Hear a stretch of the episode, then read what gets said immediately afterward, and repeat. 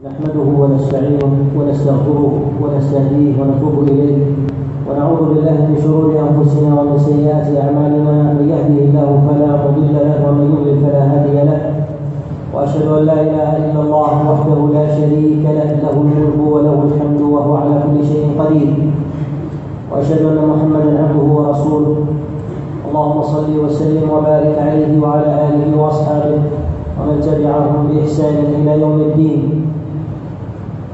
قال الله جل وعلا يا أيها الناس اتقوا ربكم الذي خلقكم من نفس واحدة وخلق منها زوجها وبث منهما رجالا كثيرا ونساء واتقوا الله الذي تساءلون به والأرحام إن الله كان عليكم رقيبا. يا أيها الذين آمنوا اتقوا الله حق تقاته ولا تموتن إلا وأنتم مسلمون. إن الله سبحانه وتعالى أمرنا بتقواه ثم بين على لسان نبيه عليه الصلاة والسلام تفاصيل تلك التقوى فوجب على الأمة معرفة التفاصيل كما وجب عليها معرفة الإجمال. ثم أما بعد إن الله سبحانه وتعالى أرسل الرسل وبعث الأنبياء وجعل بين أيديهم ومن بعدهم نذرا يوطئون وكذلك يحملون تلك الرسالة حتى لا ينطفئ الحق في الأرض. ولهذا يقول النبي صلى الله عليه وسلم كما جاء في الصحيح من حديث أبي هريرة قال كانت بنو إسرائيل تسوسهم أنبياؤهم كلما ذهب نبي خلفه نبي بعده. يعني أن الله عز وجل جعل الحق مستديما دائرا ثابتا لا يزول. من طلبه وجده وجعل الله عز وجل في الحجج البينة الظاهرة القائمة في نفوس البشر والأدلة القائمة فيما يراه الإنسان بل جعل الله عز وجل للإنسان لو تفكر من غير نظر أن يعلم أن الله عز وجل واحد سبحانه وتعالى واحد في ربوبيته وألوهيته وأسمائه وصفاته. إن الله سبحانه وتعالى جعل الأعمى مكلفا وفي هذا دلالة على أن الإنسان إنما فطر بشيء قائم في نفسه به يعلم أن الله عز وجل هو الخالق وأن الله سبحانه وتعالى هو المدبر وأن الله عز وجل هو من يستحق العبادة وحده. لهذا جعل الله من أنبيائه من أنبيائه ضريرا كشعيب وجعل فيهم من المكلفين المخاطبين بسائر الشرائع من هو أعمى وكذلك أصم. ولهذا جعل الله عز وجل المعنى القائم القائم في النفس دليلا كافيا في معرفة حق الله عز وجل على عباده. ولهذا جعل الله الفطرة القائمة في النفس أمرا مستقلا يعرف به الإنسان خالقه ويتوجه إليه بالعبادة التي يعرف تفاصيلها بالوحي المنزل على أنبياء الله جل وعلا. يقول الله سبحانه وتعالى فطرة الله التي فطر الناس عليها ويقول النبي صلى الله عليه وسلم كما جاء في الصحيحين من حديث أبي هريرة ما من مولود إلا ويولد على الفطرة فأبواه يهودانه أو ينصرانه أو يمجسانه يعني أن الأصل فيه السلامة والديانة والاستقامة وأنه يعرف الحق الذي له والحق الذي عليه. لهذا ما من أحد من الخليقة إلا ويعرف أن القتل محرم وأن السرقه محرمة وأن الاغتصاب والضرب وانتهاك أعراض الناس وسلب أموالهم من المحرمات المكروهة وأن الكذب والغيبة والنميمة والوقيعة في الأعراض بالألسن وكذلك التفريق بين الناس بقالة السوء أن ذلك من المذمومات. فكانت دلالة الفطرة قائمة في النفوس حتى عند من ينكرون وجود الخالق فاشتراك هذه الطبائع على فطرة سليمة واحدة دليل على أن الله عز وجل إنما ضبطها على فطرة واحدة وذلك أمارة على وجود الخالق جل وعلا لأن الله سبحانه وتعالى لأن الخالق إذا خلق شيئا وهو قادر وعالم خلق خلقه على إحكام من غير أن من غير أن يحيد عنه ذلك المخلوق. ولهذا خلق الله عز وجل الإنسان في أحسن تقويم. إن الله سبحانه وتعالى جعل رسالة الأنبياء جميعا توحيد الله سبحانه وتعالى. ولهذا قال الله جل وعلا لرسوله صلى الله قبلك من رسول إلا نوحي إليه أنه لا إله إلا أنا فاعبدون. فكانت دعوة جميع الأنبياء توحيد الله سبحانه وتعالى. فإن افترقوا كان الافتراق عليها وإن اجتمعوا كان الاجتماع عليها فإذا أمر الله بالاجتماع فالمراد بذلك على التوحيد وإذا ذكر الله الافتراق فالمراد بذلك افتراق على توحيد الله وحيدة عن إلى الإشراك مع الله عز وجل. ولهذا يقول الله يقول النبي صلى الله عليه وسلم كما جاء في المسند وغيره من حديث عبد الله بن عمر وأبي أمامة وأبي هريرة قال رسول الله صلى الله عليه وسلم افترقت اليهود على واحدة وسبعين فرقة وافترقت النصارى على اثنتين وسبعين فرقة وستفترق أمتي على ثلاث وسبعين فرقة كلها في النار إلا واحدة. فمعيار الافتراق على التوحيد والاجتماع عليه ولهذا يقول الله جل وعلا في كتابه العظيم واعتصموا بحبل الله جميعا ولا تفرقوا حبل الله توحيده وهو كتابه الذي جعله الله عز وجل سببا يدل ويرشد به من أراد الهداية والرشاد. ولهذا إذا ذكر الافتراق على لسان رسول الله صلى الله عليه وسلم فسببه هو البعد عن أمر الله. والحيدة عن مراده ومخالفة أمر الله جل وعلا. ولهذا يقول الله سبحانه وتعالى فليحذر الذين يخالفون عن أمره أن تصيبهم فتنة والفتنة هي الاضطراب والحيرة ولوازمها من اختلال الأمن وكذلك تنكر قلوب الناس والاختلاف في ذلك بمقدار البعد عن طاعة الله جل وعلا ومخالفة أمره. فإذا ابتعدت الأمة عن مراد الله خطوة جعل الله عز وجل الخلاف في ذلك بمقدارها وإذا كان التذكر لتوحيد الله عز وجل وهو أعظم تذكر وأعظم ظلم كان الله سبحانه وتعالى عن تلك الأمة أبعد. حتى إن لم يتدارك الله عز وجل برحمته كان خاتمتها وعاقبتها الخلود في النار. ولهذا جعل الله عز وجل سبيل النجاة توحيدا. وسبيل الهلاك الإشراك مع الله عز وجل فوجب على الأمة حينئذ أن تعلم كما عرفت سبب النجاة أن تعرف سبب الحفاظ عليه وكذلك معرفة الخصوم الذين يكيدون الذين يكيدون ويفتنون بأهل الحق الاضطراب وتشويش وتشويش ذلك الطريق حتى يلتبس عليه بغيره. ولهذا جعل الله عز وجل من حكمته وسنته أن الضلال متنوع وأن الحق في ذلك واحد وأن وأن وأن الحق في ذاته واحد لا يتعدد. ولهذا يسمي الله عز وجل الحق بالإفراد ويسمي الله عز وجل ويذكر الضلال بالتنوع والتعدد. ولهذا الله ولهذا يقول الله جل وعلا في كتابه العظيم الله ولي الذين آمنوا يخرجهم من الظلمات إلى النور أخرجهم من ظلمات متعددة إلى نور واحد وقد جاء في حديث عبد الله بن مسعود في المسند وغيره. قال خط لنا رسول الله صلى الله عليه وسلم خطا وخط عن يمينه وشماله خطوطا. ثم قال هذا الصراط المستقيم وهذه سبل على كل سبيل منها شيطان يدعو إليها. إن معرفة السلامه كافية بمعرفه الحق. وأما الذين يؤصلون لأفكار بما ولا اما الذين يؤصلون لأفكار تتعرف تتعرف للأفكار مهما تعددت حتى يصل الإنسان إلى الحق بتمييزها فهذا تعطيل لأمر الخالق وإنزال لقيمة الوحي حتى يوازي العقل القاصر فحينئذ كان الإنسان بنفسه يرجع إلى معرفة الحق فلا قيمة حينئذ للوحي. إن الله سبحانه وتعالى ما جعل في فطرة الإنسان أن الإنسان يقلب الأمراض حتى يعرف الصحة ويجرب ويجرب العلل حتى يعرف العافية فإذا عرف العافية لزمها من غير أن يتتبع الأمراض.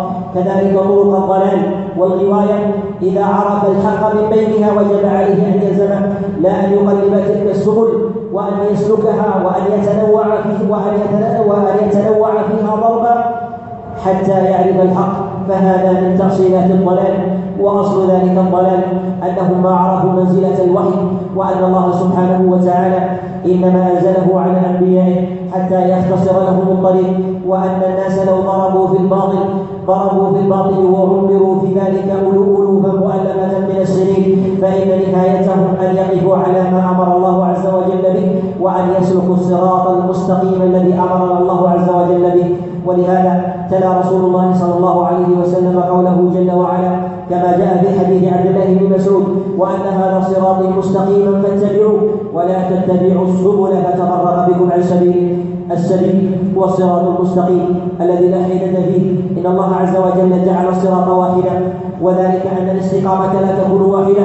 حتى في علم الهندسة لا يمكن أن تكون الاستقامة إلا على شيء واحد أما الانحراف فهو متعدد ويتشكل بصور بصور متنوعة. تتنوع مع اختلاف مع اختلاف الأحوال مع اختلاف الأحوال والأزمان. وكذلك وكذلك الأماكن والبقاع. إن الله سبحانه وتعالى حينما دل الأمة إلى توحيده وأرشدهم إلى معرفة إلى معرفة الله عز وجل وعبوديته بالوحي أمرهم بلزوم ذلك. وعدم الالتفات يمنة ويسرى بالتماس الحق عند تلك السبل التي على كل سبيل منها شيطان يدعو إليها. وذلك أن الله سبحانه وتعالى رحم الأمة حتى لا تتقلب حتى لا تتقلب في الباطل. فأعمارها أقصر من أن تدرك جميع أنواع الباطل فتميز الحق بعد ذلك من بينه. فربما مات الإنسان في في سبيل في في عامه ربما مات الإنسان في عام بحثه الأول وربما في الثاني وما بلغ عشر معشار طرق الضلال حتى يقلبها. ثم ثم ثم إن من سنن الله عز وجل القدرية أن جعل الله عز وجل الأمراض والعلل تتنوع. فكلما انقلب عام ظهر للناس ما يظهر من العلل والأهوال والانحراف.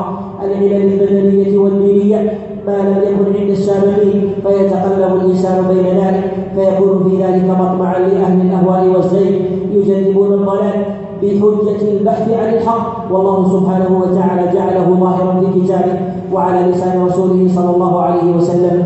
إن من أعظم وجوه الحيلة إن من أعظم وجوه الحيلة عن طريق الحق مساواة العقل بالنقل وأن الإنسان يزعم بعقله أنه يعرف الحق مستقلا بذاته. وهذا وهذا لا شك أنه أول طرق الغواية وهو أول سبل الإغواء الذي سلكها إبليس. وذلك أن الله عز وجل قد جعل العقل يسير بالإنسان إلى طريق إلى إلى إلى طريق الحق. وجعل الله عز وجل فطرته القائمة في نفسه. تدله إلى إلى طريق النور وجعل الله عز وجل العقل مع النقل. كالعين بالنسبة للنور والبصر بالنسبة للنور والضوء فإن العين في ذاتها لا تنفع الإنسان إذا كان في ظلام دامس كذلك عقل الإنسان لا ينفعه إذا لم يكن ثمة وحي. لهذا غرس الله عز وجل في قلوب الخلق معرفة معرفة الخالق ولكن من غير معرفة حقيقته ولا أسماء ولا تفاصيل أسمائه وصفاته. ولا كذلك أنواع أنواع حق الله عز وجل في العبادة لهذا ربط الله عز وجل الناس بالوحي ليعرفوا حقيقة الخالق وحقيقة العبادة وحذر من الحيلة عنها. ولهذا لما وجدت النفوس أنها مخلوقة وأن ثمة خالق ولم يكن ثمة اعتماد على الوحي ربطوا الخالق بكوكب ومنهم من عبد الفأر ومنهم من عبد الغول ومنهم من تعلق بأشباح ومنهم من تعلق بأولياء وصالحين فعبدوهم من دون الله عز وجل. بحثا عن ذلك الخالق الذي يجدون الذي يجدونه في نفوسهم. علقوا ما يجدونه بفطرة صحيحة. حينما تجردوا من الوحي فضل بهم العقل. حينما تعلقوا بغيره. إن الله سبحانه وتعالى إن الله جل وعلا أنزل على رسوله صلى الله عليه وسلم كتابا.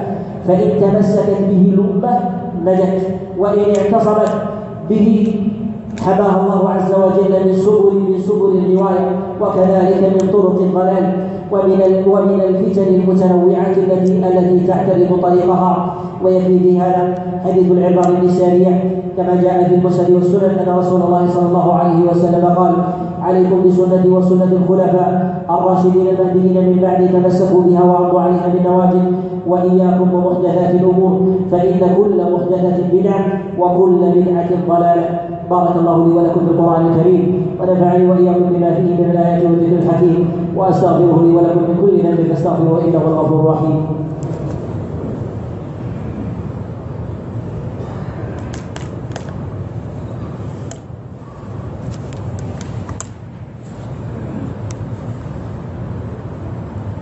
الحمد لله والصلاة والسلام على أسعد خلق الله محمد بن عبد الله وعلى آله وأصحابه ومن تبعهم بإحسان إلى يوم الدين. أما بعد أيها الإخوة في الله إن الإنسان إذا عرف الحق وجب عليه أن يعرف سبل أهل الرواية في الصد عنه فإن الله عز وجل أمر أنبياءه باستبانة سبيل المجرمين وتنوع أهوائهم وطرقهم وكلما كانت مسالكهم أكثر وجب على المؤمن أن يكون بالعناية بمعرفة أقوالهم ومناهجهم وحيلهم أن يكون أكثر عناية. ولهذا جاء في الصحيحين من حديث أبي هريرة أنه قال من حديث حذيفة بن اليمان أنه قال كان أصحاب رسول الله صلى الله عليه وسلم يسألونه عن الخير وكنت أسأله عن الشر مخافة أن يدركني. فكان حذيفة يسأل عن الشر مخافة أن يدركه. فلماذا اختص حذيفة بن اليمان بكثرة السؤال عن الصحابة؟ لأنه أمير سر رسول الله صلى الله عليه وسلم فيعلم من أحوال المنافقين ومن الفتن القادمة ما لا يعلمه غيره فكان يسأل من الحياطة فكان يسأل حياطة مما يأتي بعد وفاة رسول الله صلى الله عليه وسلم وكأنه يسارع رسول الله ويعاكله العلم والحياطة فربما قبض رسول الله صلى الله عليه وسلم فالمسابقة في معرفة طرق الرواية من الأمور الواجبة المتحتمة وكلما تنوع الناس بالفتن والكيد والكيد والحيل والمكر بالحق وجب على أهل الحق أن يبينوا طرقهم للناس ومكائدهم فإن تنوعوا تنوعوا وإن أكثروا أكثروا وكلما كانوا أكثر فإن الميثاق على أهل العلم في ذلك أكثر. فإن الله عز وجل أمر الأمة أمر الأمة أن تستبين وأمر العلماء كذلك أن يقوموا بالحق الذي أمر الله عز وجل به فإنه ورثة الأنبياء. ولهذا يقول النبي صلى الله عليه وسلم كما جاء كما جاء في حديث أبي هريرة وغيره قال العلماء ورثه الأنبياء. لم يورثوا دينارا ولا درهما وإنما ورثوا العلم من أخذه أخذ بحظ وافر ورث الأنبياء العلم والمراد بالعلم الوحي وهو الكتاب والسنة. وجعله الله عز وجل بين أيدينا به نعرف طرق الروايه وطرق أهل الشر والبكر والخديعه إن أعظم تنوع إن أعظم سبل أهل الرواية في صد الناس عن الحق. قلب المصطلحات وقلب التعاريف وتغيير الألفاظ وتزيين المذاهب والأفكار. وكذلك تقبيح ألفاظ الحق وتزيين ألفاظ الباطل. وهذه سبل بدأها إبليس. بدأها إبليس في حيله ومكره بآدم. فزين له مكره وغوايته واضلاله حينما كان وليه في الجنه فزين له أمر الشجرة فبحثه على اكلها عنادا ومكابرة وإنما جعل له أن سبب أن سبب المنع في ذلك أن ذلك يفوت عليه يفوت عليه خلودا في الجنة وملكا لا يبلى حتى جاء في بعض الإسرائيليات أن إبليس كان يأتي إلى آدم ويتشكل عليه بصور متعددة تارة يأتيه بصورة حية وتارة يأتيه بصورة بقرة وتارة يأتيه بصورة كلب ويخاطبه في ذلك عليك بهذه الشجرة وكل منها فإن حظك بعد أكلك منها فكان التنوع في الداعي والصيغ والأساليب مدعاة إلى دعوة آدم وهو من هو ولكن الله سبحانه وتعالى قدره وأمره نافذ فأكل آدم وزوج فأكل آدم وزوجه فكان ما كان. ولهذا كانت الحيل تتناسى ولكن العبارات العبارات تتنوع وتتباين. ولهذا يقول الله جل وعلا في كتابه العظيم لقد ابتغوا الفتنة من قبل وقلبوا لك الأمور إن قلب المصطلحات إن قلب المصطلحات من أعظم الأمور التي تحيل بأهل العقل وتطيش بعقول أهل الألباب. وكذلك مما ينفذ به إليها تحليل الحرام وتحريم الحلال. ولهذا يقول النبي صلى الله عليه وسلم كما جاء في حديث أبي مالك وأبي عامر الأشعري في صحيح البخاري وغيره قال يكون الاقوام بأمتي يستحيلون الكرى والحرير والخمر والمعازف ويسمونها بغير اسمها يسمونها بغير اسمها توطئة وتوطينا لقبولها. وأما تسميتها فإن ذلك يعني ربطا بها بالمصطلح الشرعي ففصلها عن مصطلح الشريعة. نوع من فصلها عن الحقائق الشرعية حتى يتبع الناس بعد ذلك تسويلات متنوعة. فيسمون الخمر فيسمون الخمر بشرب الروح ويسمون كذلك كثيرا من المصطلحات الشرعية. لإضعاف البعد العقدي والديني التعبدي في ذلك كتسمية الزكاة كتسمية الزكاة بالمعونات وتسمية وتسمية وتسمية وتسمية الجهاد بالمقاومة والثورات وغير ذلك من المصطلحات حتى يضعف بعدها الدين في قلوب الناس حينئذ لا تتعلق العواطف دينا في هذا. ولهذا وجب على المؤمنين أن يعلموا أن الله سبحانه وتعالى حينما وضع الأمور وعرفها في كتابه وجب أن يلتزم ذلك التعريف فإن من أول ما ما ينفك اليقين والاتباع هو فصل تلك التعريف عن جانب التعبد فيها حتى يسهل في ذلك فصل الأعمال. ولهذا ولهذا كان اجتماع الأمة بدلا أن كان على توحيد الله وعلى الإسلام أصبح الاجتماع في ذلك على وطنية أو قومية أو أعراق أو قبائل أو شعوب أو كذلك لغة والله سبحانه وتعالى جعل الأمة أمة دينية ترتبط بالإيمان وتنفك وتنفك به. ولهذا يقول النبي صلى الله عليه وسلم كما في الصحيح من حديث النعمان بن بشير قال مثل المؤمنين في توادهم وترحمهم كمثل الجسد الواحد اذا اشتكى منه عضو تداعى له سائر الجسد بالحمى والسهر وجاء كذلك في حديث أبي موسى الأشعري أن رسول الله صلى الله عليه وسلم قال بل المؤمن للمؤمن كالبنيان يشد بعضه بعضا يعني إذا لم يكن هذا البنيان بنيان الإيمان. وإذا لم يكن هذا الجسد جسد الإيمان فهو شاهده وشاهد الإيمان وهو شاهده وشاهد التوحيد فإنه ليس الجسد الذي أمر الله عز وجل به فإنه لا يتألم. فإنه لا يتالم لالام بعضه وذلك لانقطاع أوصاله. فكان ثمة مصطلحات الإنسانية والوطنية والقومية والعرقية والشعوب وغير ذلك. وهذه عنصريات وهذه العنصريات وإن كانت تجمع بينها وشائجة وشائجة فطرية صحيحة من جهة النظر إلا أنها تضعف الأصل الأصل الأول وهو اجتماع الناس على توحيد الله سبحانه وتعالى وعبوديته الذي جعل الله عز وجل القوة فيها. فإن الأمة إنما اجتمعت وقويت لأنها ساوت الرؤوس على الإسلام وإن اختلفت الأعراق واللغات والقبائل والشعوب والأوطان.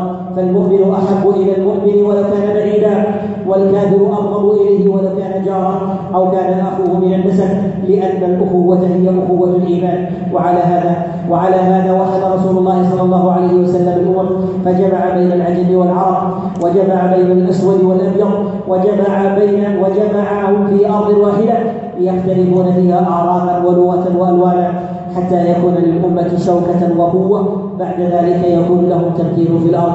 ولهذا يقول عمر بن الخطاب عليه رضوان الله تعالى كما جاء عند الحاكم في المسرة وغيره لما رافقه أبو عبيدة عامر بن الجراح إلى المسجد الأقصى قال كان معي عمر بن الخطاب وعليه خفان فنزع الخفين ثم وضعهما على كتفيه ثم مشى وخاض بالطين في الأرض. فقال أبو عبيدة يا أمير المؤمنين كيف لو رآك الناس؟ يعني أنه يأتي يقابل أقواما ثم يخوض بقدميه الطين ووضع الخفين على كتفيه. فقال عمر بن الخطاب لأبي عبيدة وهي وهي أبا عبيدة. لو غيرك قال هذا نحن قوم أعزنا الله بالإسلام. فإن ابتغينا العزة بغيره أذلنا الله. ذاك رجل ذاك رجل قام بأمر الله عز وجل على مراد الله وكان خليفة لخليفة رسول الله صلى الله عليه وسلم. فحقق الله عز وجل له فحقق الله عز وجل له من التمكين. ما حقق فدان له الناس بالحق الذي جاء به في جزيرة العرب. فكان تحت ولايته العراق والشام ومصر. وجزيرة العرب كاملة وبلاد فارس ثم يخوض بقدميه ويرجع ذلك أن العزة ليست من الشكليات والمظاهر وليست من الإنسانية والبشرية ولا إلى الألوان ولا إلى اللغات وإنما القوة والعزة التي أخذناها وثبتنا عليها إلى الإسلام. فإن حدنا عن ذلك فإن عهد الله عز وجل أن يرجعنا إلى مرابعنا وإلى مواضعنا الأولى. اللهم إنا نسألك تمكينا وقوة وثباتا على الحق وعزة وعزة به. اللهم إنا نسألك عزة بالحق وقواما وقواما به يا ذا الجلال والإكرام. اللهم مكن للحق اللهم مكن للحق وبالحق أهل الحق يا ذا الجلال والإكرام. اللهم قيد لهذه الأمة أمر رشدا يعز فيه أهل الطاعة ويذل فيه أهل المعصية ويؤمر فيه بالمعروف وينهى فيه عن المنكر يسمع الدعاء. اللهم آمنا في أوطاننا اللهم آمنا في أوطاننا وأعنا من الفتن والفرقة والشقاق والنفاق. اللهم انصر عبادك الموحدين المجاهدين في سبيلك في كل مكان. اللهم مكن لهم في الأرض. اللهم أيدهم بتأييدك اللهم أيدهم بتأييدك اللهم اجمع كلمتهم على الحق والهدى والتقى والعفاف والغنى. اللهم اعذهم من نزغات أنفسهم والشيطان. اللهم اعذهم من نزغات أنفسهم والشيطان يا ذا الجلال والإكرام.